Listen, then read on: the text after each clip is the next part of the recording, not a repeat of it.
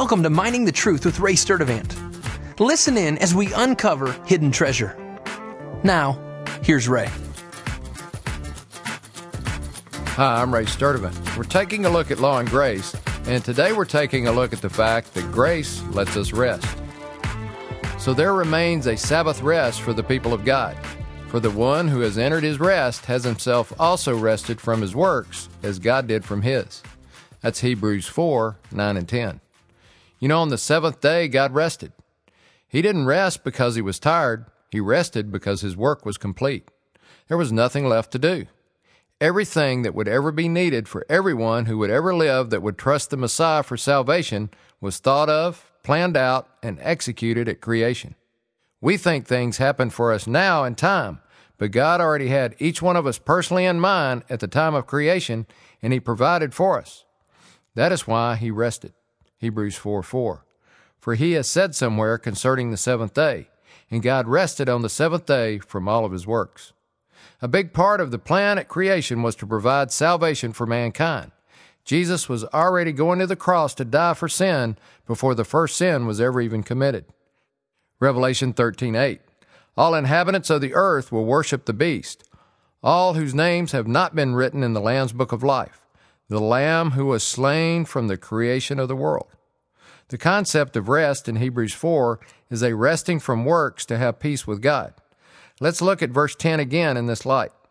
For the one who has entered his rest has himself also rested from his works, as God did from his. We have to rest from our works just like God rested from his. God rested because everything was complete, including our salvation and life as a believer. We can't add one thing to our life or salvation by straining under the guilt and shame that the condemnation of the law produces. This is why Jesus is our Sabbath rest. In fact, Jesus claimed his rightful title as Lord or ruler of the Sabbath. Matthew 12:8 reads, "For the Son of Man is Lord of the Sabbath." The purpose of the Sabbath was for us to rest in God's provision.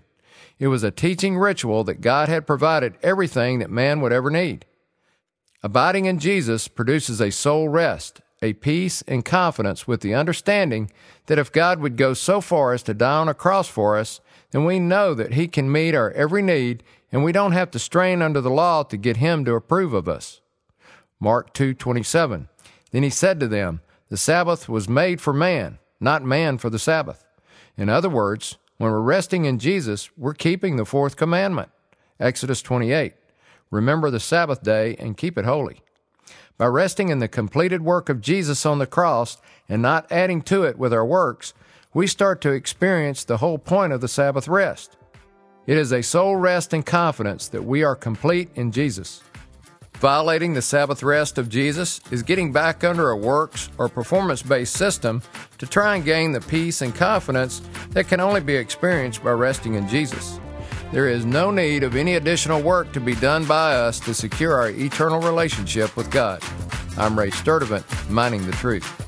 Thanks for listening to Mining the Truth with Ray Sturdivant. If you have questions or comments about the show, visit us online at miningthetruth.com. Thanks again for listening and join us tomorrow as we continue to uncover hidden treasure.